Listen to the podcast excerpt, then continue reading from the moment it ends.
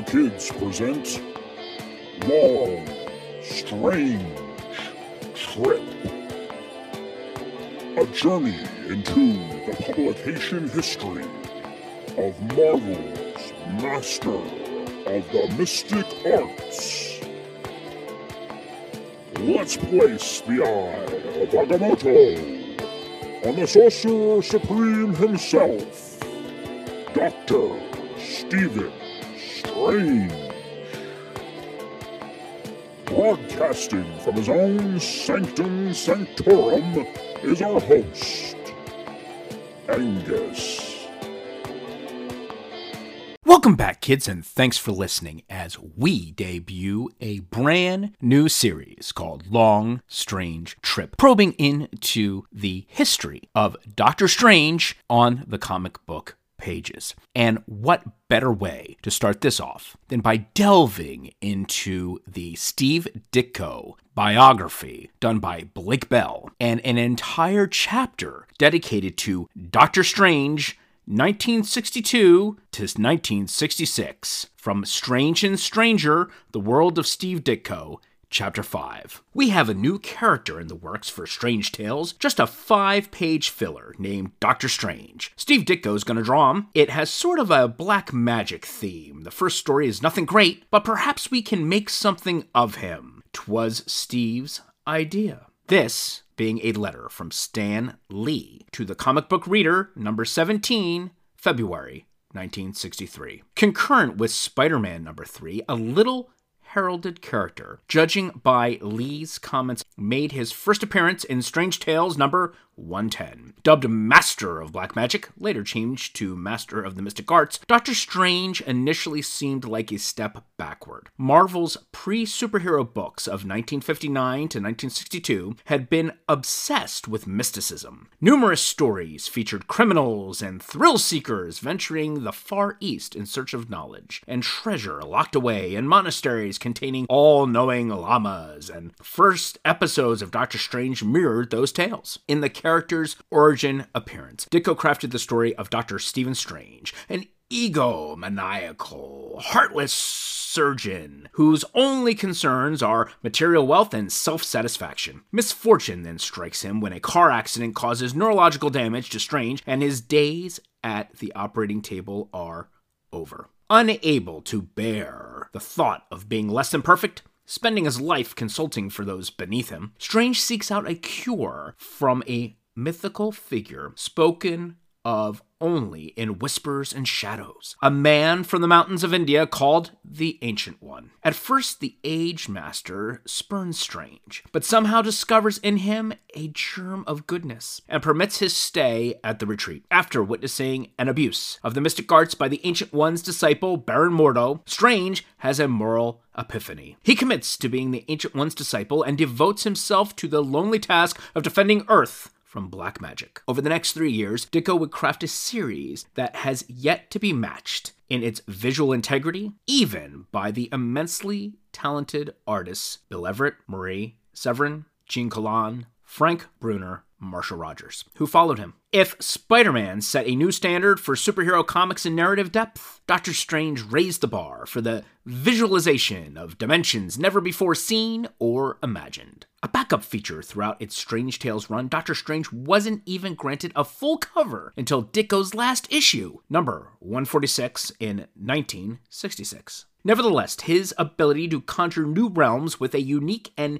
identifiable set of visual laws was tailor made for the character and has provided the artist with perhaps even more accolades than his work on Spider Man. The earliest tales of Doctor Strange show Ditko finding his bearings with the character. Simple morality plays and tales of haunted houses dominate these initial narratives. Other than the dream realm of the character Nightmare in the first story, Doctor Strange remained relatively restricted to earthbound battles with Mordo and an assortment of oddball characters. The scope of this series exploded with issue number 126. The domain of the dread Dormammu features Doctor Strange transgressing the physical barriers of Earth, delving into the dimensions ruled by the powerful despot Dormammu, a character devil like in appearance and just as ruthless. Here, the series makes the turn that catapults Doctor Strange into alternate parallel universes, with Ditko's craftsmanship and imagination stretching the boundaries of known physical laws and dimensions. Doctor Strange's inconspicuous backup status allowed Ditko the freedom to shatter narrative, convention, as well as artistic ones. With issue number 130, he began a storyline that ran 12 issues, featuring some of the most cosmic artwork to ever appear in comics. The tale of Baron Mordo teaming up with the new exile Dormammu to destroy their mutual nemesis forced Doctor Strange into a worldwide evasion as interconnected subplots traced his search for help from the mysterious entity known as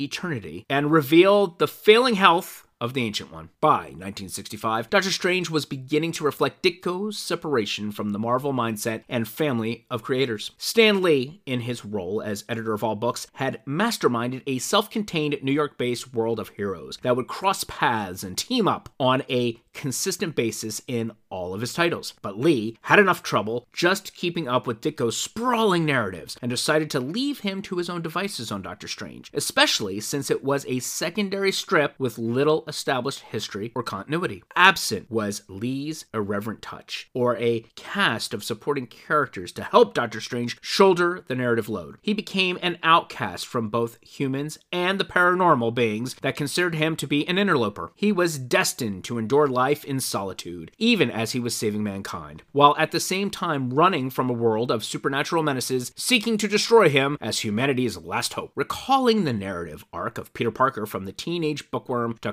confident university student, Ditko developed the character of Doctor Strange through an ultimate test on the path to independence. At the end of the aforementioned 12 issue epic, Doctor Strange must face down Mordo and Dormammu without his mentor, the Ancient One, to assist. As he had on Spider Man, Ditko meticulously planned out the epic. For example, he drops hints in issue 132 of the omnipotent entity, two full issues before Doctor Strange is even told about the pivotal character. Ditko's writing style was as inspirational to young cartoonists as his art. My writing was more influenced by Steve than any other cartoonist, says Jim Starlin, who followed in Ditko's otherworldly footsteps on books like Captain Marvel, Warlock, and Dreadstar. I took more from the cosmic part of Steve's writing, like the Dormammu and Eternity material. Nobody, not even Kirby, was doing anything like that. Kirby was bringing you gods that were spectacular. Steve was bringing you abstract concepts in a persona and giving them personality. Eternity was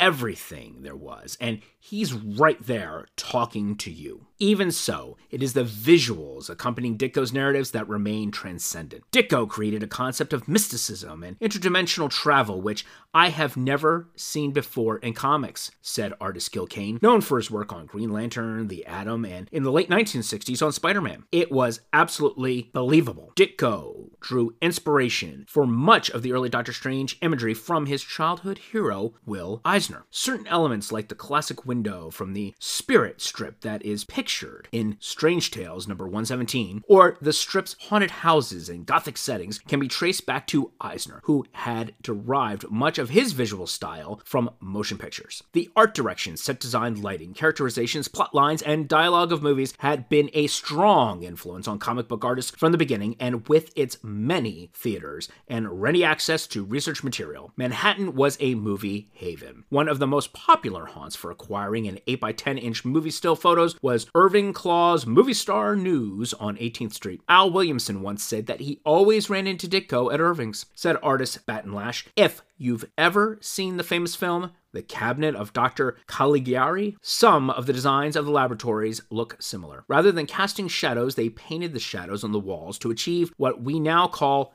Ditko esque. Ditko's affection for curio shops and the arcane objects found within served him well when furnishing Doctor Strange's Greenwich Village retreat. The artist also bestowed numerous items that had been very distinct visual reference points in Tibetan culture. The 1965 Spider Man annual featured a team up with Doctor Strange and their battle with the sorcerer Xanadu over the possession of the Wand of Watoomb. The wand resembled the Dorje, a Tibetan ritual object held in the right hand of a lama during a variety of religious ceremonies. It represented the thunderbolt of enlightenment, the moment signaling an abrupt change in consciousness. Doctor Strange's enchanted amulet, placed on his neck, later referred to as the Eye of Agamotto, resembles an amulet called the Eye of Buddha, found in northern India's Buddhist regions to ward off evil and protect its wearer from misfortune. Lee began referring to it as the all seeing eye, as if to reference European images of the Eye of Jehovah, a biblical reference at odds with Ditko's attempt to reflect Indian and Tibetan imagery. With Eisner's influence on the early issues behind him, Ditko propelled Doctor Strange once he had breached the portal to Dormammu's world into territory that could have only come from a singular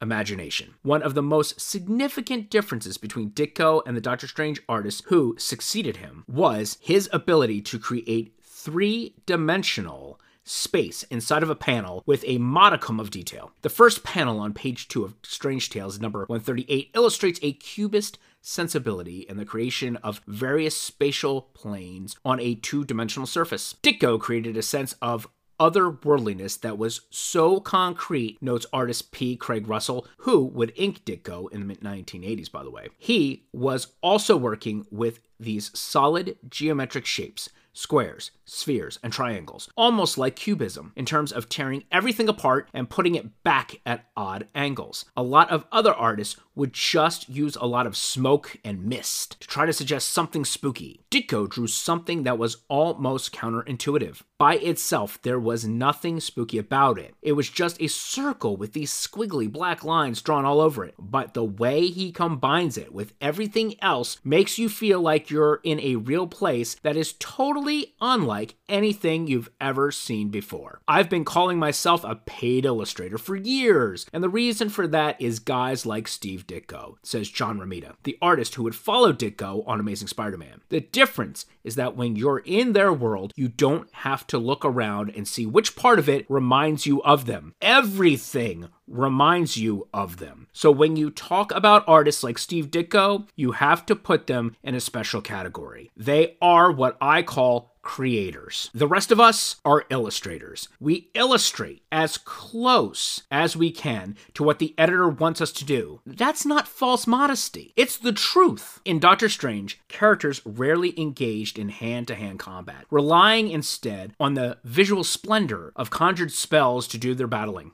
Unexpected consequence of Ditko's operations was their appeal to the psychedelic culture of the 1960s. Rumors circulated that Ditko must have been using mind altering substances to craft these worlds, a suggestion that horrified Ditko, always the most straight laced man in comics, but testified to the power of his imagination, the impact of which crossed over into popular music, film, and literature. In October 1965, the first in a series of psychedelic dance concerts sponsored by San Francisco's Family Dog, which featured Jefferson Airplane, was titled A Tribute to Doctor Strange. Doctor Strange also appeared on the cover of the 1968 Pink Floyd album A Saucerful of Secrets. A 1968 interview of Stanley Kubrick's 2001 featured a picture of Ditko's conjurer, and in Tom Wolfe's 1968 book on novelist LSD advocate Ken Kesey, the electric Kool Aid acid test, he writes Kesey was young, serene, and his face lineless and round and smooth as a baby's as he sits for hours on end reading comic books absorbed in the plunging purple Steve Ditko shadows of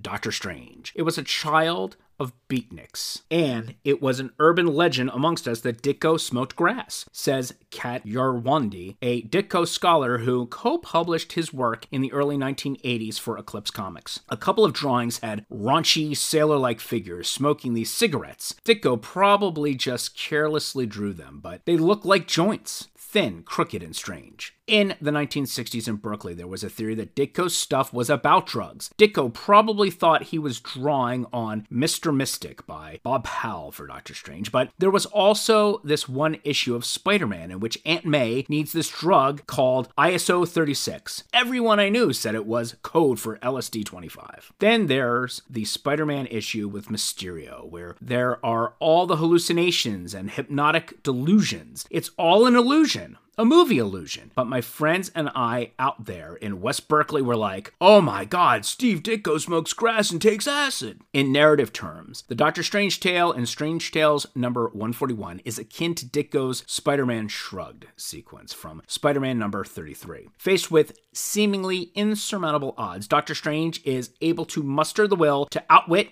and defeat the dreaded Dormammu. Lee had stopped scripting the title after issue 142, leaving the next two issues in the hands of newcomer Roy Thomas. It was relatively rare for Stan to give up a Ditko job, says Thomas. That was the stuff he always signed and kept himself. When Ditko brought in those two Doctor Strange jobs I had scripted, there were minimal notes in the margins. I had always looked at the art, but I didn't like magician characters and was more likely to read Nick Fury, the man hero featured in Strange Tales, Doctor Strange was considered at the time a relatively minor strip. Ever since the decisive battle between Dormammu and Eternity in Ditko's last issue, Strange Tales number 146, rumors had circulated about two unpublished stories Ditko penciled during his last days on the strip. I was at Ditko's studio about 10 years ago, says Greg Theakston, who befriended Ditko in the 1990s, and quizzed him about this. He pointed to a stack of pages on top of a large bookcase and confirmed that they exist. He wouldn't let me see them. Ditko never explained why he would bother to pencil two complete stories that would remain as unpaid work. However, even though number 146 contains some of the most stunning full page panels, the arc of the narrative is obviously rushed. And if he had to compress two stories into one last hurrah, since the previous issue had nothing to do with the Eternity Dormammu epic, the two extra stories theory of them being lead ins to the final conflict is therefore plausible. Whatever the case, Strange Tales number 146 was an effective last grasp, documenting Dormammu's thrilling, cataclysmic plunge right into the heart of Eternity eternity. Ditko's last issue of Spider Man number 38 was anticlimactic by comparison, which confirms Ditko's soft spot for the master of the mystic arts. As John Romita concludes, I think the biggest thing we miss was he didn't continue on Doctor Strange. No one could do Doctor Strange like him. There were guys that could do it in spurts, but the whole concept of that whole world was so Ditko, it didn't belong with anyone else. That's the one I miss the most. As evident in both Spider Man and Doctor Strange, when the Marvel method succeeds, the writer and artist inspire one another to create unified work greater than the sum of its parts. But whatever synergy Lee and Ditko enjoyed during their early tenure on both strips came crashing down in a split of historic proportions, a result of the divide between an artist's right to lay claim to his co creation and a corporation's desire to cling to every aspect of control. Jack Kirby may have been the king, but the battle surrounding creators' rights, morally and financially, would see its first shot fired by Steve Ditko. And thus ends Chapter 5, Doctor Strange, from Strange and Stranger, the world of Steve Ditko. This chapter lays a great foundation for our exploration of the legacy of Doctor Strange throughout the comic book pages. Gives you some insights into how the artist, writer, creator Steve Ditko, came up with this character, what influence his other Marvel cohorts would have on the character, and establishes the uniqueness of this character that I believe we're about to see flourish in these next phases of the MCU when the movies from Marvel begin rolling out as we go more cosmic into more worlds. Doctor Strange is the perfect conduit for that. And it is why we're going to take this long, strange trip of exploration to provide some insights as to where these stories may lead and how this expansive world created by Steve Ditko